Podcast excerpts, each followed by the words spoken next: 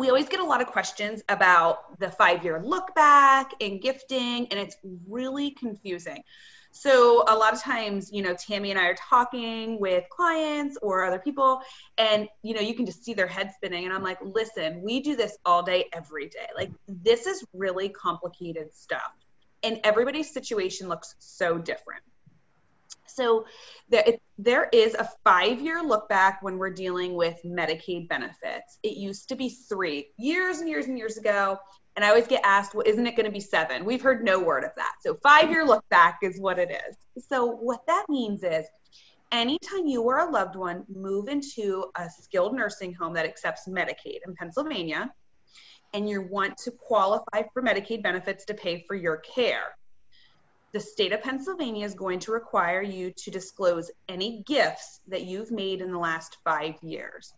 So, a gift is anything that you gave away and did not receive fair market value. So, Christmas gifts to your kids, so money you gave to them, if you gave away any real estate, vehicle, cash, anything that you gave away. A Medicaid gift is anything over $500 a month. And that's really important to know because there's other types of gifting rules, mostly dealing with taxes, that a lot of people get confused. So a lot of times we hear, well, I thought I was able to give $15,000 away. Totally different thing. That deals with taxes.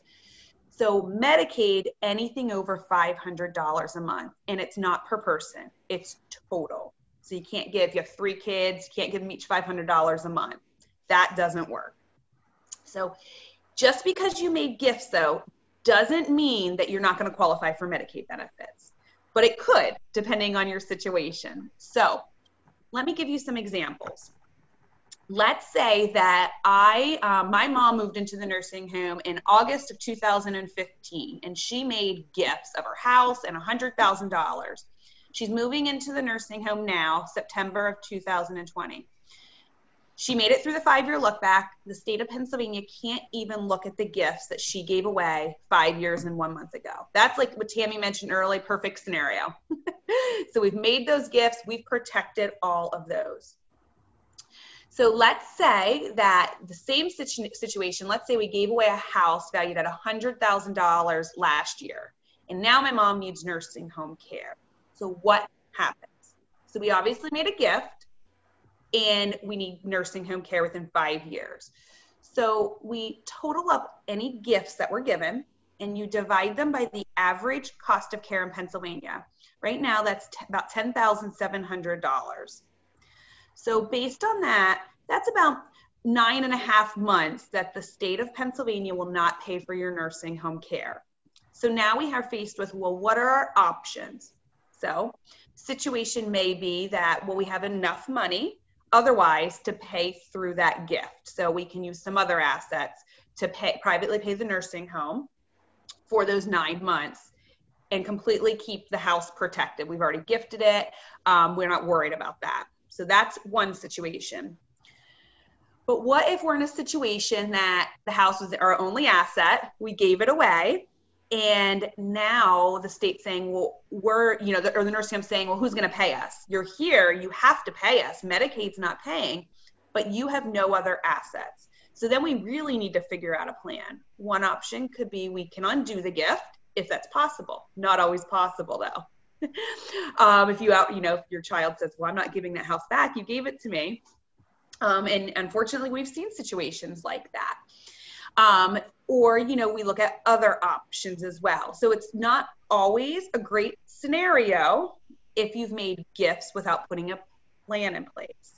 Hmm. So, what Tammy and I do is help you put a plan in place. We make gifts. A lot of what we do every single day is making gifts, but we have to do it in a specific manner that makes sense, whether you need care right now, this moment, or if we're planning for down the road. So our pre-planners are coming in. Most of the time we're thinking, well, you're probably not going to need care in the next five years. But gosh, we never know what's going to happen tomorrow. So we're not going to gift everything in hopes that you get through the five year look back because again we don't know what's going to happen we also don't want to strap you financially because we want you to live your lives but we have to make sure we have a very good plan in place for you. So when we talk about gifting and um, how do we actually do that at our office? So we don't really do outright gifting. So an outright gift is just giving real estate or assets to your children or your beneficiaries. There's a lot of risks involved with that. You give your house to your child and your child gets divorced. Well, that house now could be part of their divorce. What about if they have any debt or creditors? Now, the house could be part of their creditor. What if they become disabled and need some type of benefits? Or, God forbid, what if something happened to your child and they passed away? What happens to that house at that point in time? And again, Medicaid. What if you need Medicaid within five years of making that gift? So we actually use um, a different strategy when we're making gifts called irrevocable trust. So if you've listened to any of our seminars, you've heard those words before. We talk a lot about irrevocable trust. So um, some people come into our office, they already have trust in place. But when we look at them, they might not necessarily work how you think they do. So if you have a revocable trust, it's not going to help you as far as nursing home or creditor protection. It has to be irrevocable and it has to have very specific terms in there to work in Pennsylvania. So an irrevocable trust really is just a holding cell kind of looks like a, any legal document, your power of attorney, your will, and it talks about the terms of the trust. How does the trust work? What roles do people have in the trust? And how does it provide that creditor protection? So, one thing that's really neat, a lot of times people think, well, when I have this trust, I have to close out all of my accounts I have. I really like my financial advisor. It's going to create all these problems. That's not necessarily true most of the time we can transfer your assets that we find appropriate to gift directly into the irrevocable trust. So, for instance, real estate, it's a new deed. We deed the property that you have now into the irrevocable trust. Life insurance, investment accounts, things like that. It's an ownership change that the trust is the new owner. There's some things though that we don't necessarily protect or recommend gifting if you're not in a crisis right now. One of those would be qualified retirement accounts, so tax deferred accounts, because by changing ownership, you would actually have to liquidate that account and it would create a taxable event. So sometimes we're work sometimes we're working with families that might be um, have a lot of retirement money they want to protect. There's not always a lot of options that we would want to um, move forward with if you don't need care right now because we don't want to create taxable events if we don't have to. But with that being said, if we're in a situation where you need care right now, we are going to have to create some sort of taxable event most likely. But Tammy and I always work with your financial professionals and your accountants to see what makes the most sense for you at that point in time. So, um, again, so $500 a month is the Medicaid gifting. And when we are gifting, we have to do it in a pattern structured way to make sure that you're protected, whether you need care now or in the future. Um, Tammy, what did I miss with the trust and the gifting?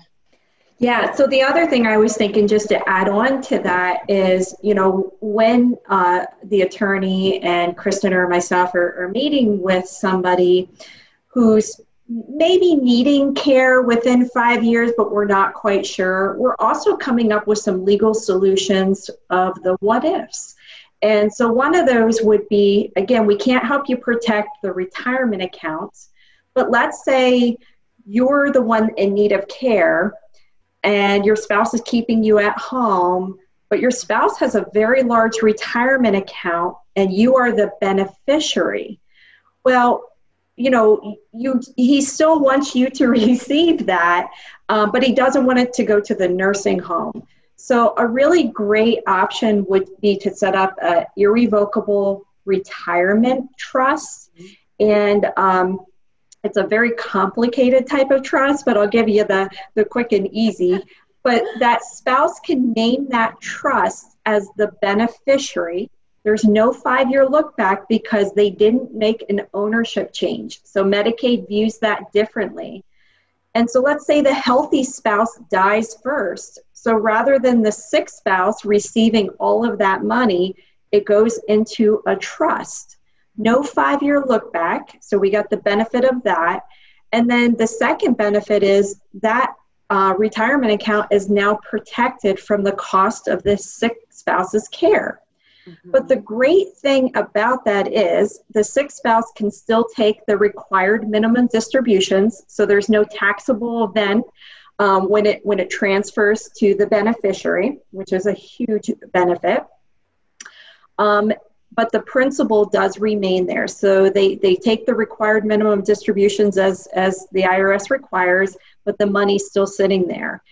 Um, so let's say that that person now can move to a personal care home because you know their spouse isn't there to care for them anymore. They need to live somewhere.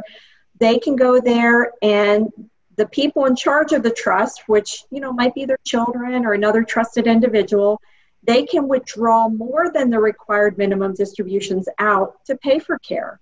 But if that person now goes into skilled nursing, that money is 100% protected other than the required minimum distributions mm-hmm. from long-term care.